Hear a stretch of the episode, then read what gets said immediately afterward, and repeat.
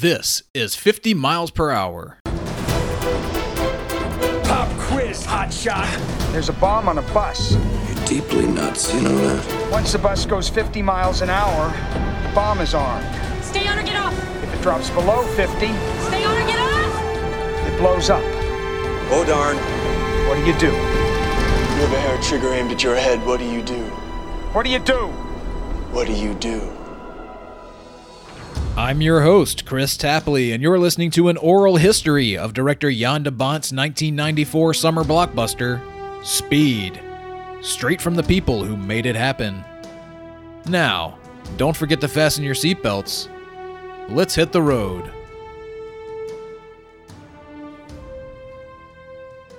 Alright, here we are. Cameras are rolling on speed. However, we're going to ease into production just a little bit. The next several episodes of 50 miles per hour will focus on every facet of production, every section of the movie, every step of the way. So here's a voice we haven't heard from yet. This is Bob Hoffman, the film's unit publicist, expressing, in broad strokes, what this phase of the podcast is set to explore. it was so diverse. I mean, the the physicality of it, the bus stuff was mostly compressed.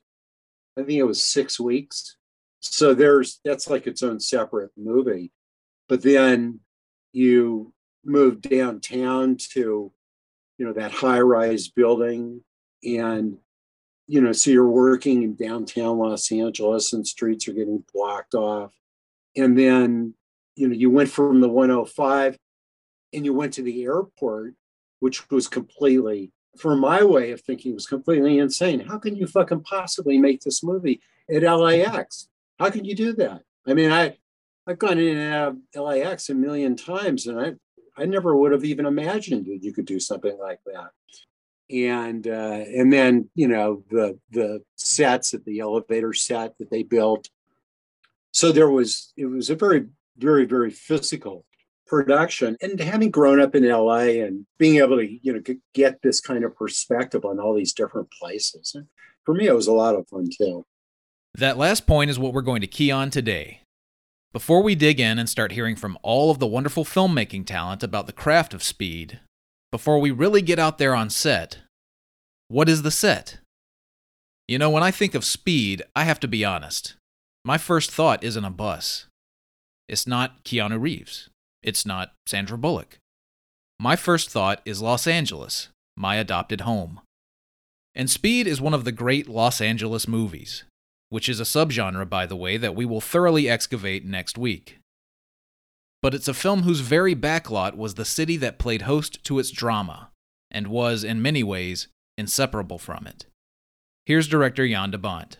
This movie is a little bit like a, a city opera. Some cities are wherever you go, they're all the same. And if you go to LA, every area is different. And every area has a different tempo or a different excitement or slightly dangerous or slightly funny or it is entertainment. It's a little bit like the music for that matter in the, in the title credit where you have this kind of a the intro of a city opera, speed the opera to me it's like a mismatch of different cultures that you see in, in this particular city and you don't see that many times in other cities Moving outside of the film's cast and crew, let's hear from, well, one of the smartest cinema minds we have. Here is Oscar winning filmmaker and speed fan, Guillermo del Toro. the beauty of speed is that it takes place in LA where everybody knows. At some point or another your vehicle will stop. If it was another city it wouldn't work. Not the same way. The best possible action movies have a really good sense of time and place. If you think about the rock obviously rooted in alcatraz and uh, uh, you think about uh, Ronin, uh, Frankenheimer set in France, and uh, you know they dictate the idiosyncrasies of the action, and the idiosyncrasies of speed is is going to take place in the city of gridlock, in the city of freeways that move really slow, and that alone uh, makes it absolutely delectable. Guillermo, by the way, was for a time developing The Meg with Jan set to direct. They actually came up with the shot that's apparently in the Meg 2, where the megalodon shark bursts out of the water and gobbles up a T Rex.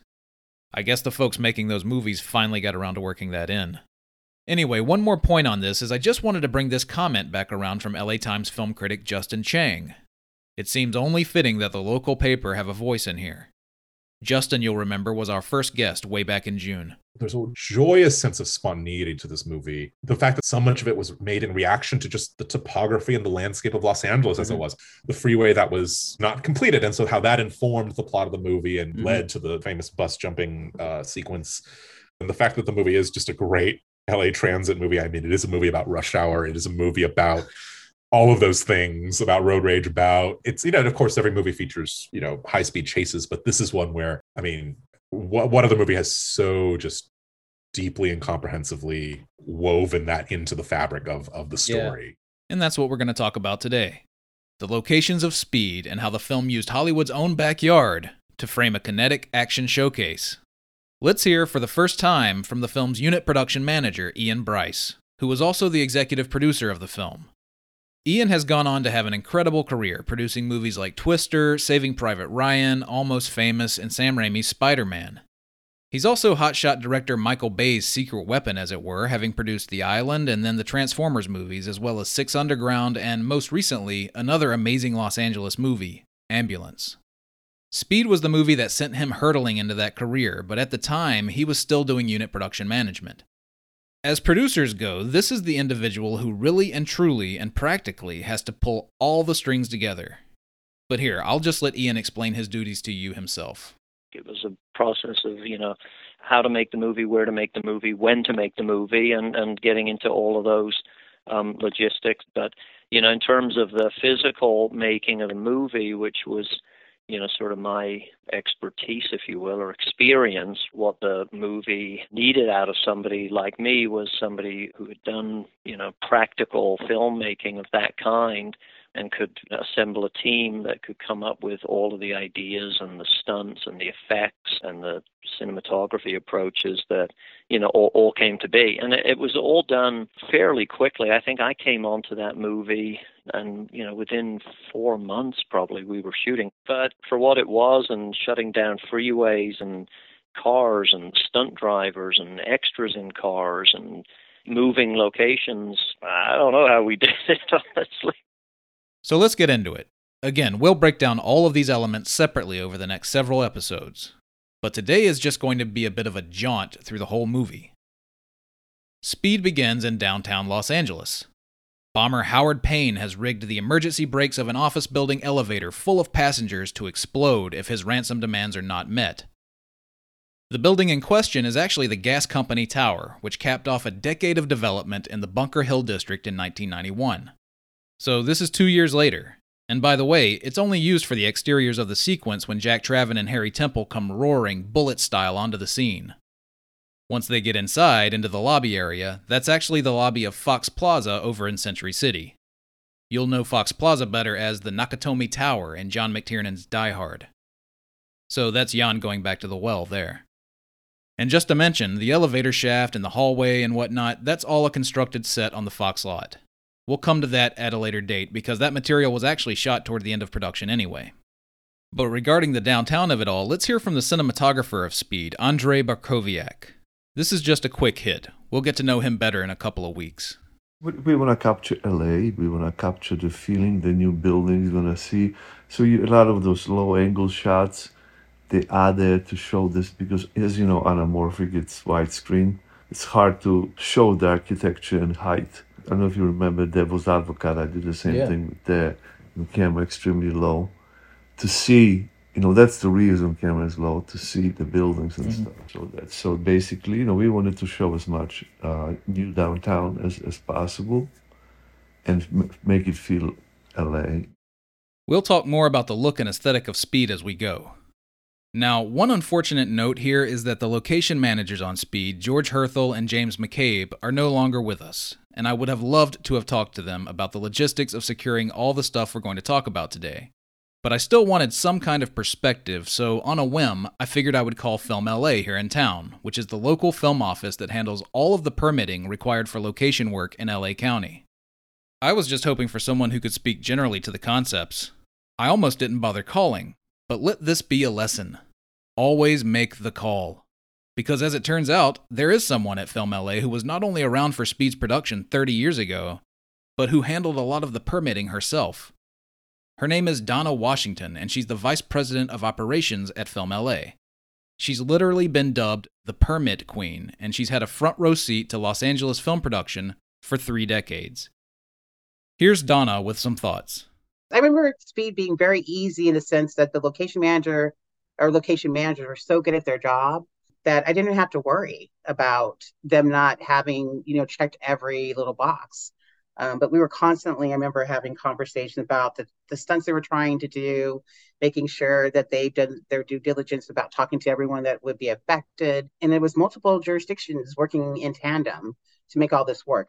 Downtown is a hub of people and trying to button up um, something like that is huge. You know, you have to not only close down the street and deal with all the property owners, you have to figure in people who may be just coming into downtown for whatever reason.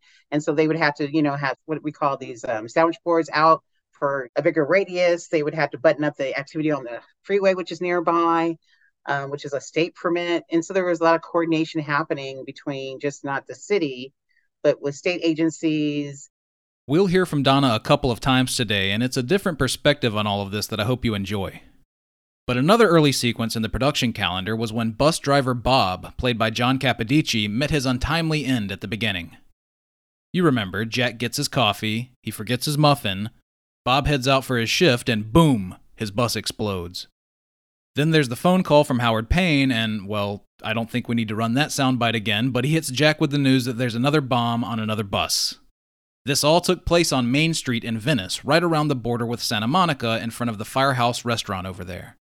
A fun fact here is that all of this happens roughly half a mile south of the intersection of Ocean Park and Main, which Payne specifically calls out on the phone, and which is literally the exact location where they shot Sandra Bullock getting on the bus.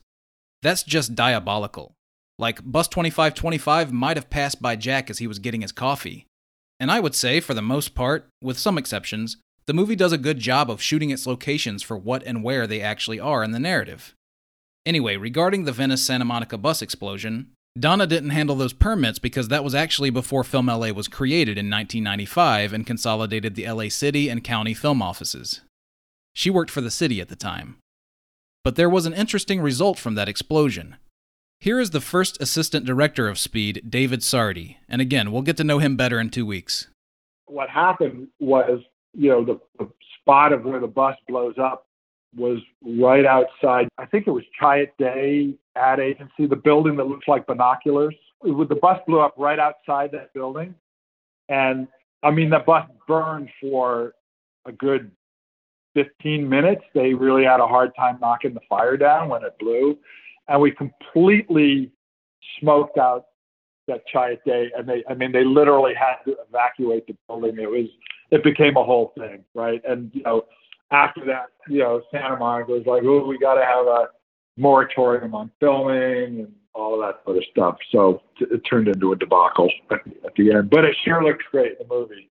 It probably maybe did have uh, that kind of repercussion. It wouldn't surprise me. I've had people call me and from other jurisdictions where they've had that kind of situation where they didn't know what they were getting themselves into.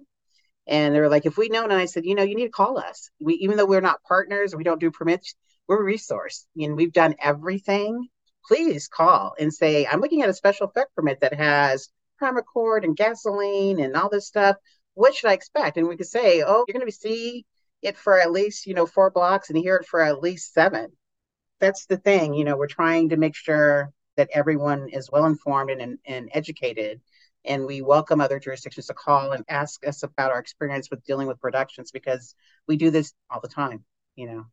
Um, it's it's typical for productions to ask for that kind of activity here. Back to jack traven from there off he goes chasing the bus down as it pulls out onto the 10 freeway heading east into the la skyline. However they're going to actually be shooting on the 105 freeway, which was still under construction with an October 1993 ribbon cutting on the horizon. At the time, the most expensive roadway in the nation's history, it would serve to connect the suburban communities of South and Southeast LA County with Los Angeles International Airport over near the coast. And frankly, it was a saving grace for this film that there was a stretch of freeway running through the landscape of Los Angeles that they could utilize. All the stuff on the freeway was largely shot up front in the production schedule.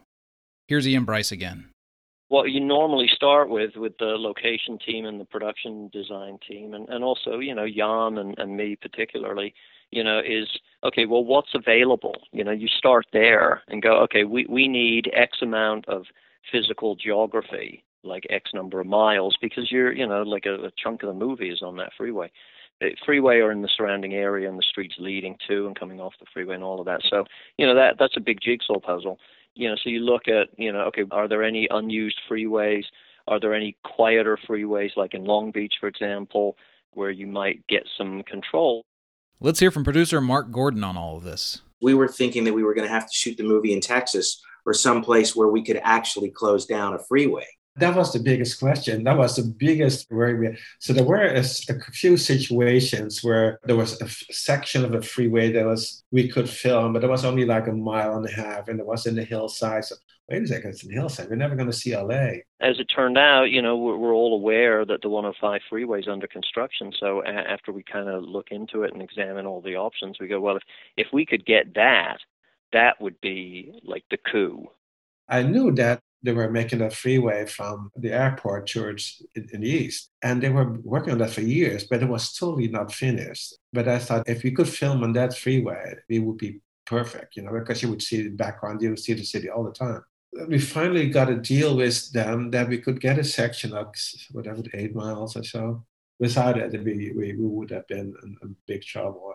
We had to coordinate with you know all of the different subcontractors, not not just Caltrans and the city and all of the bodies that had um, jurisdiction and decision making jurisdiction. We had to then deal with all of the subcontractors, you know, the lane stripers and the train track companies and you know everybody who was working to complete the freeway at that time you know we, we had to you know work out our uh, situation with them and figure out location fees and you know, and it was it was very complicated and ever changing. So, 6 or 7 weeks of shooting on the 105 to start getting all this material. And by the way, they shot things kinda sorta in sequential order. Not always, but according to Jan, they tried to make the movie as the story progressed to maintain continuity of the damage to the buses and whatnot. Yes, buses plural. But put a pin in that for now. Back to the freeway, Jack commandeers a Jaguar, Glenn Plummer tells him to take the phone, and there he goes, jumping valiantly to the bus as it hurtles down the freeway at 50 miles per hour. We'll come back to the 105 in a second, but you'll recall things then get a little hairy as traffic begins to back up. Very relatable in LA, to Guillermo del Toro's point. So, they've got to get out of Dodge. Annie implores Jack to tell her to stay on or get off. They get off, plow through some cars on an exit ramp, and they're out and onto the grid of LA's city streets. However, this is one of those examples of shooting elsewhere because most of this city stuff was shot down in Long Beach. Probably to Ian Bryce's point, there was just more control down there. Although the heart stopping baby carriage scene was shot on Pico in the Mid Wilshire Mid City District. I know I'm bouncing around here. Before long, as Jack tells Lieutenant McMahon, played by Joe Morton, they're boned. And so they have to get out of the city. Tracking from the skies above, Mac, as McMahon is affectionately known, charts a course for them to enter the 105 freeway. So, this will be the 105 actually playing itself as opposed to the 105 playing the 10 earlier. You still with me? Okay, where they have that harrowing turn onto the 105, Donna actually remembered walking that area with location manager Jim McCabe.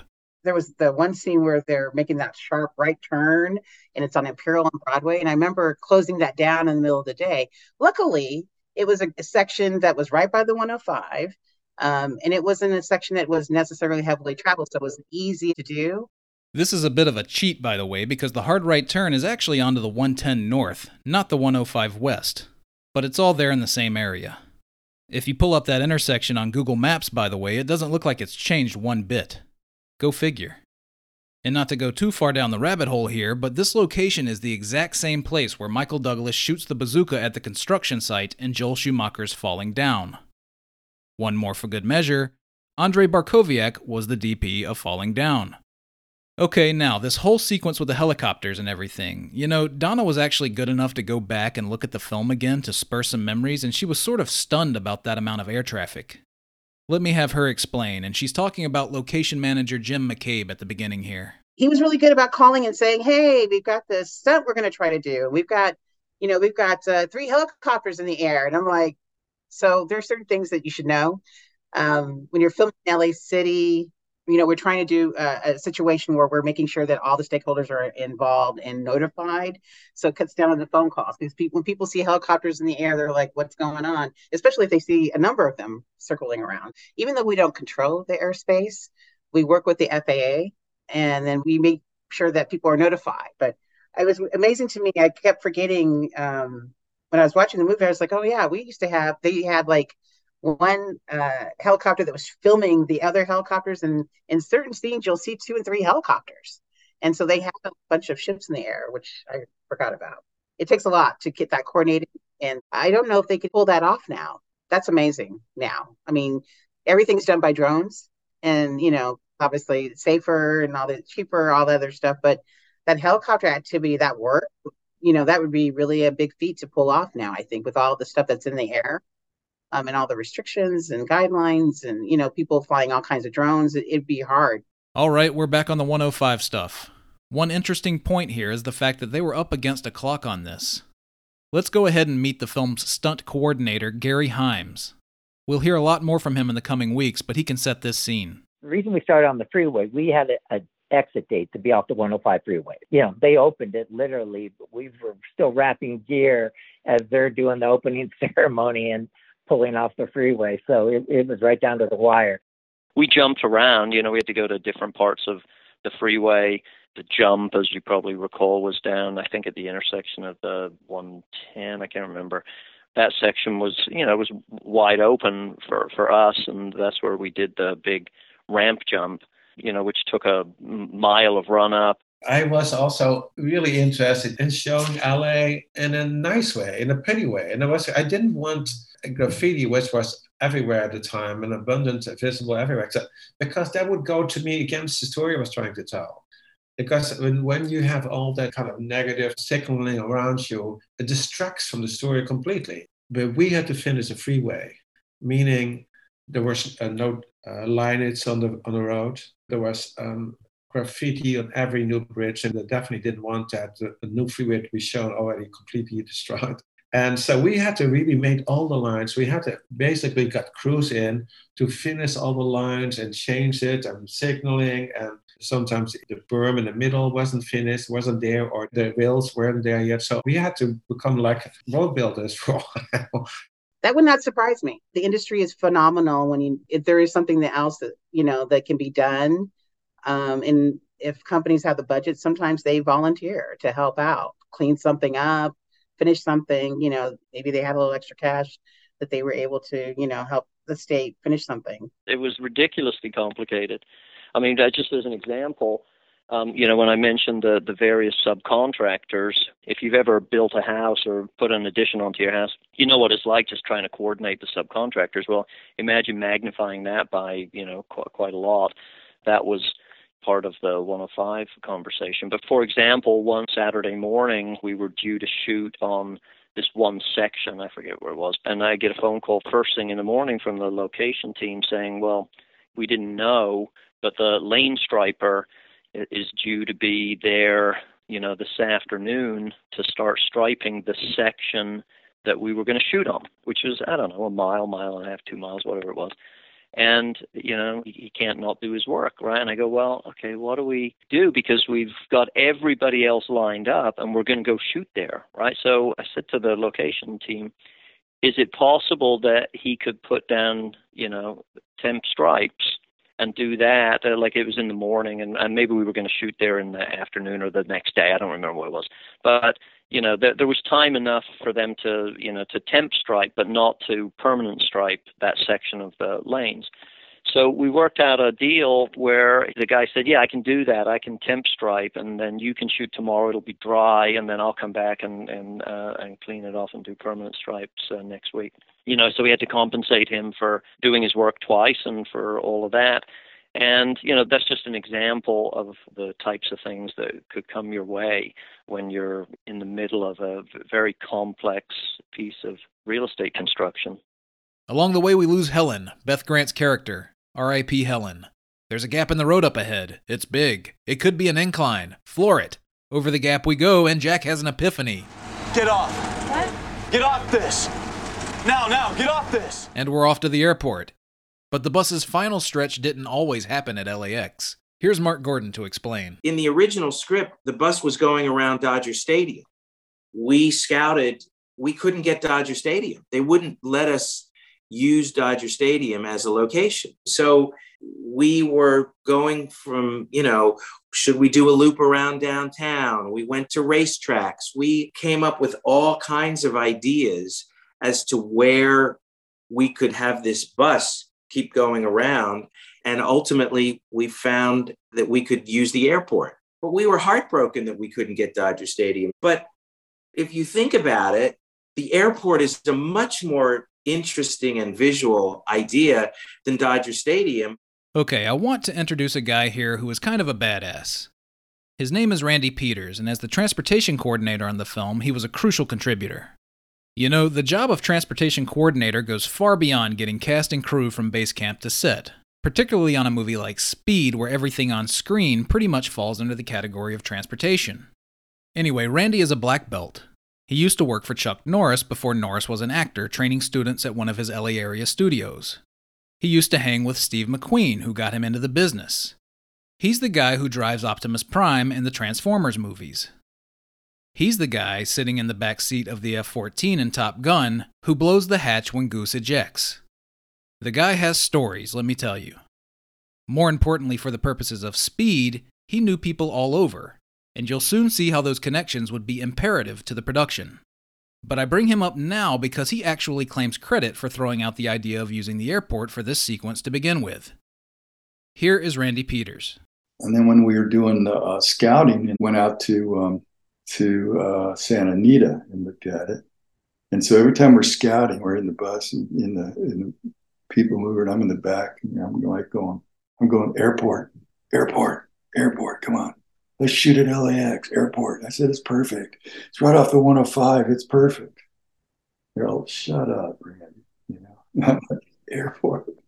I knew guys at LAX, so I ended up like the shot with a 747 where they're towing it and the bus goes flying in front. So I knew that one of the guys that ran a, a, ramp place over there, uh, you know, uh, it was called Ontario Air Service. He's still a friend of mine now, Steve Nevius. He has a chartered company for Rocket Air. So I would go over there and I go, Steve, I need a 747 to do this shot. He goes, well, the, you know, so and so's the freighter's coming in night, Kalitta. We can pull it in the shot. I said, how much, man? What do you want? thousand bucks, five. What do you want? Yeah, yeah, we'll do for that. So I, I go to Ian, I go, I need a thousand dollars. I don't know, pay this guy off. So I go grease the guy off, and next thing you know, you got a 747 coming down the taxiway, and we're fucking flying by it. Would be great if we can go to the airport because at least what we can do is you have a, a great way to get to the cast of the of the bus as you can get a bus to go in a circle on the runway because you can get speed. And we got permission to do that, which is also absurd. I was like totally like, wow, wait, really? Really? I mean, planes going by nonstop, landing right behind us. And well, the audience believed it right away because it was real. You know what I mean? You have to make an effort to really then show what you have, uh, what situation they're in. And we were able to show the bus and the planes all one, which is like really, really rare. Yeah, to echo Bob Hoffman at the start of this episode, it really is kind of incredible that they were able to pull this off. And by the way, the big explosion was not filmed at LAX. That would happen out at Mojave Airport. But still, being able to do loops out there and set out all the set dressing and equipment, and specifically, this was the Bravo Tango runway, which, ironically enough, was a remote area used for suspected bombs on planes. They would take them over there to inspect them. I mean, shooting amongst all of this is certainly unthinkable now in a post 9 11 environment, but it was eye popping even for the early 90s. Here's Donna Washington again. As we all know, LAX is super busy. I think they had a section that was not necessarily in use because it's such a vast piece of property at the time. And I think they were developing it, you know, um, major deal for LAX, especially with planes taking off. One other location to mention here is Howard Payne's house out in Playa Vista overlooking the runways at LAX. You know, where Harry Temple meets his fiery end. I know that for that particular location, that whole area was completely cleared out. Like they asked the neighbors to leave when they did that explosion. But I don't want to drill down too much there. There's a fun story I'd rather save until we get there in the production episodes. After that, finally, the bus goes out in an absolute blaze of glory, again out at Mojave Airport. But we're not done. Yeah, the third act of the film is probably the weakest element, and the movie is basically over when Jack and Annie come flying out from underneath that bus, but I love the subway sequence all the same. It's such a specimen of filmmaking craft, for starters, but in keeping with the spirit of this episode, it was this new thing in LA getting its Hollywood close up a subway in Los Angeles, the first operational underground public transportation in 40 years. Here's Mark Gordon. The subway was, and I think it was open, but it had just opened. It was new, it was clean. We had to shoot in the subway at night during the hours that the subway wasn't running, I believe. Um, and we shot from like, you know, 10 o'clock at night till six o'clock in the morning on the real subway. And then we, you know, on the top of the subway and in some of the other stuff we shot it on stage and in a warehouse um, it was just a logistical nightmare between the insurance between the city what we could do what we couldn't do and it's always like that i mean it's i don't think that that our picture was any more complicated than other movies that require assistance from the city or the state or the federal government um, it just took us a long time to get them to agree the scene where Payne comes into the subway, guns blazing, with Annie held hostage, was shot at the Pershing Square station downtown. Again, remaining true to the story of the movie, because you'll recall Payne's lair overlooked Pershing Square. And a fun fact here is Jan had shot this location a couple years earlier when everything was still under construction as the DP of Lethal Weapon 3. He also shot the freeway chase from that film on the 105, come to think of it. Anyway, Jack and Payne duke it out on the top of the subway car. This was not, unsurprisingly, shot on a moving subway train.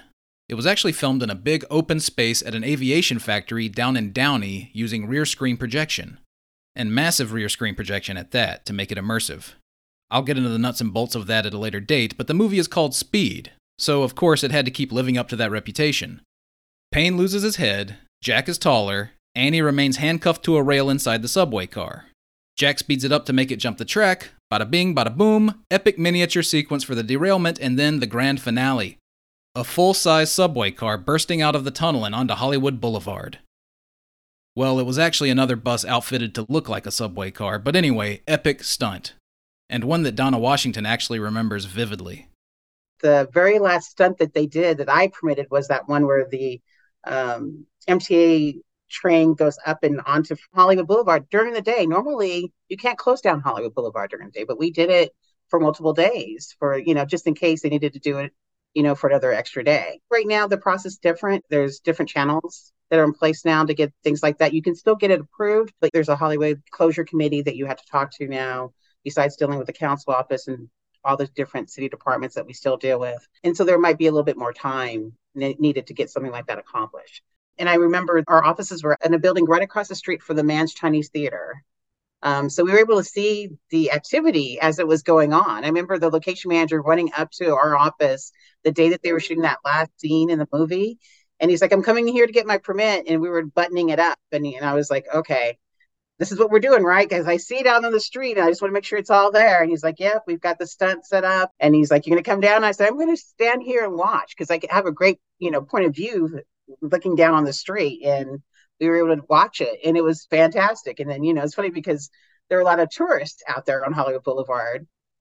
And so people were kind of just letting people kind of just watch, you know, people were just kind of like, oh, it's funny because at the very end, when it comes up and it ends, they, you know, people start crowding around. I think there are also just tourists coming to take pictures. And so I like, he's like, what's the best thing? You know, you tourists, you come in, you're like, hey, I get to see this movie being filmed and, and I could see the stars. I can take pictures of them. I remember Jim saying to me that they needed to do in two takes because they only had two trains. And, you know, once they did the first one, if it was all messed up, they only had one more they could use. but they did it, I think, in the first try, um, which was amazing. After all of that, Jack and Annie base their relationship on sex and scene. Cue the Billy Idol. How's that for a whirlwind trip through this movie? I might have to start a speed tour. I think I could pull it off. Anyway, as I said, I never spoke to location managers George Herthel or James McCabe, but I'd like to dedicate this episode to them and their work.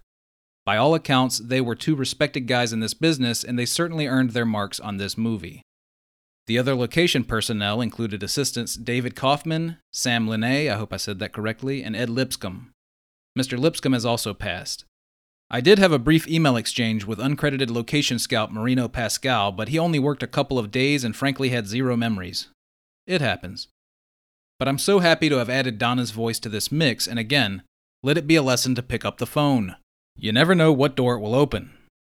So, once again, Speed is truly one of the great Los Angeles movies, and I hope we did a decent job of covering that aspect of the movie today. And if it happened to whet your appetite for more discussion of the LA movie canon, well, you're in luck. Next week on 50 Miles Per Hour. With our backdrop set, let's celebrate the City of Angels on film. Tribune Publishing film critic Katie Walsh joins me to count down our top 10 Los Angeles movies. So I think when you see the city on foot or by public transportation, it's a vastly different experience than seeing it in a car. And that's what I loved so much about Tangerine. This is a great choice. I mean, I, this is one of the few movies where I've like gotten on Google Maps and been like, "Wait, where did John Connor live? What's the address?" and go and look at the street view and be like, "Oh, it's still there." From movies that best capture the spirit of the city to others that serve as a great road trip through it, we leave no stone unturned. I think I put this on the list just for that sequence where all the neon lights turn on. Clearly, a filmmaker just being like, I love these spots. PTA, as you say, a consummate LA filmmaker. And this one, to me, it's my favorite PTA movie. And it has something to say about connections between people, and it feels like it could only have been in LA. All of that and more next week, right here on 50 Miles Per Hour. Thanks so much for listening. 50 Miles Per Hour is written, produced, and edited by yours truly, Kris Tapley. You can find us on Twitter at 50mphpod. I'm at Kris Tapley, that's Chris with a K. You can also catch every episode and more at our website, 50mphpodcast.com. If you dug the show, please like and subscribe and do all the things. We'll see you next time.